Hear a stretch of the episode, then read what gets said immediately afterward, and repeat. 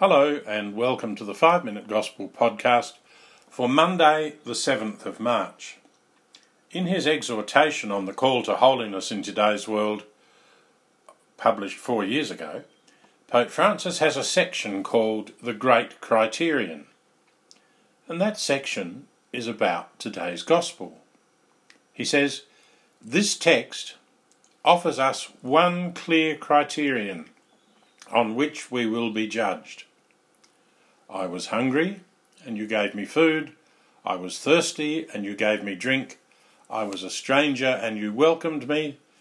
I was naked, and you clothed me. I was sick, and you took care of me. I was in prison, and you visited me. Jesus lays it on the line for us. Whether we do or don't do to the least of our sisters and brothers, we do it or we don't do it to Jesus. Jesus is quite uncompromising. As Pope Francis said of him, there are no ifs or buts. This means seeing Jesus especially in those who are in need the hungry and thirsty, those who are strangers, refugees, those who don't have enough clothes, and those who are homeless. Pope Francis made one very challenging comment. He said, If I encounter, if I see a person sleeping outdoors on a cold night, I can view him or her as an annoyance, as lazy, an obstacle in my path, a troubling sight, a problem for politicians to sort out, or even a piece of refuse, rubbish, cluttering up a public space. But then Francis suggests another way of seeing that same person. He says, Or I can respond with faith and charity and see in this person a human being with a dignity identical to my own, a creature infinitely loved by the Father, an image of God, a brother or sister redeemed by Christ. This, he says, is what it is to be a Christian. This is what it is to be a Christian. Jesus' message, of course, is even broader than that, really. Jesus, we know, invites us to see his face in the faces of everyone we meet.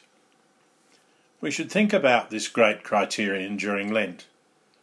Let's hear Jesus speaking those words to us today and throughout Lent. I tell you solemnly, in so far as you did this, or neglected to do it, to one of the least of these sisters and brothers of mine, you did it, or neglected to do it, to me. Lent is a time for getting to know Jesus better, drawing closer to him. The great criterion, our gospel today, reminds us that to know Jesus better, we must learn to see him, to recognize him in others, and most especially in people in need.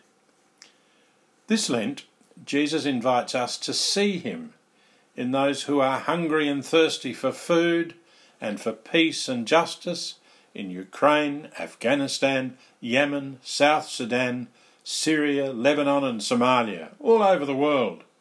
He wants us to see him in those who've become strangers because they've fled from violence in their homelands and become refugees. He wants to see him in those who have too little here in our own country. Jesus, help me to see your face in those who suffer around the world, everywhere. But also help me to see your face in those who are in need in my street, my city, and my suburb.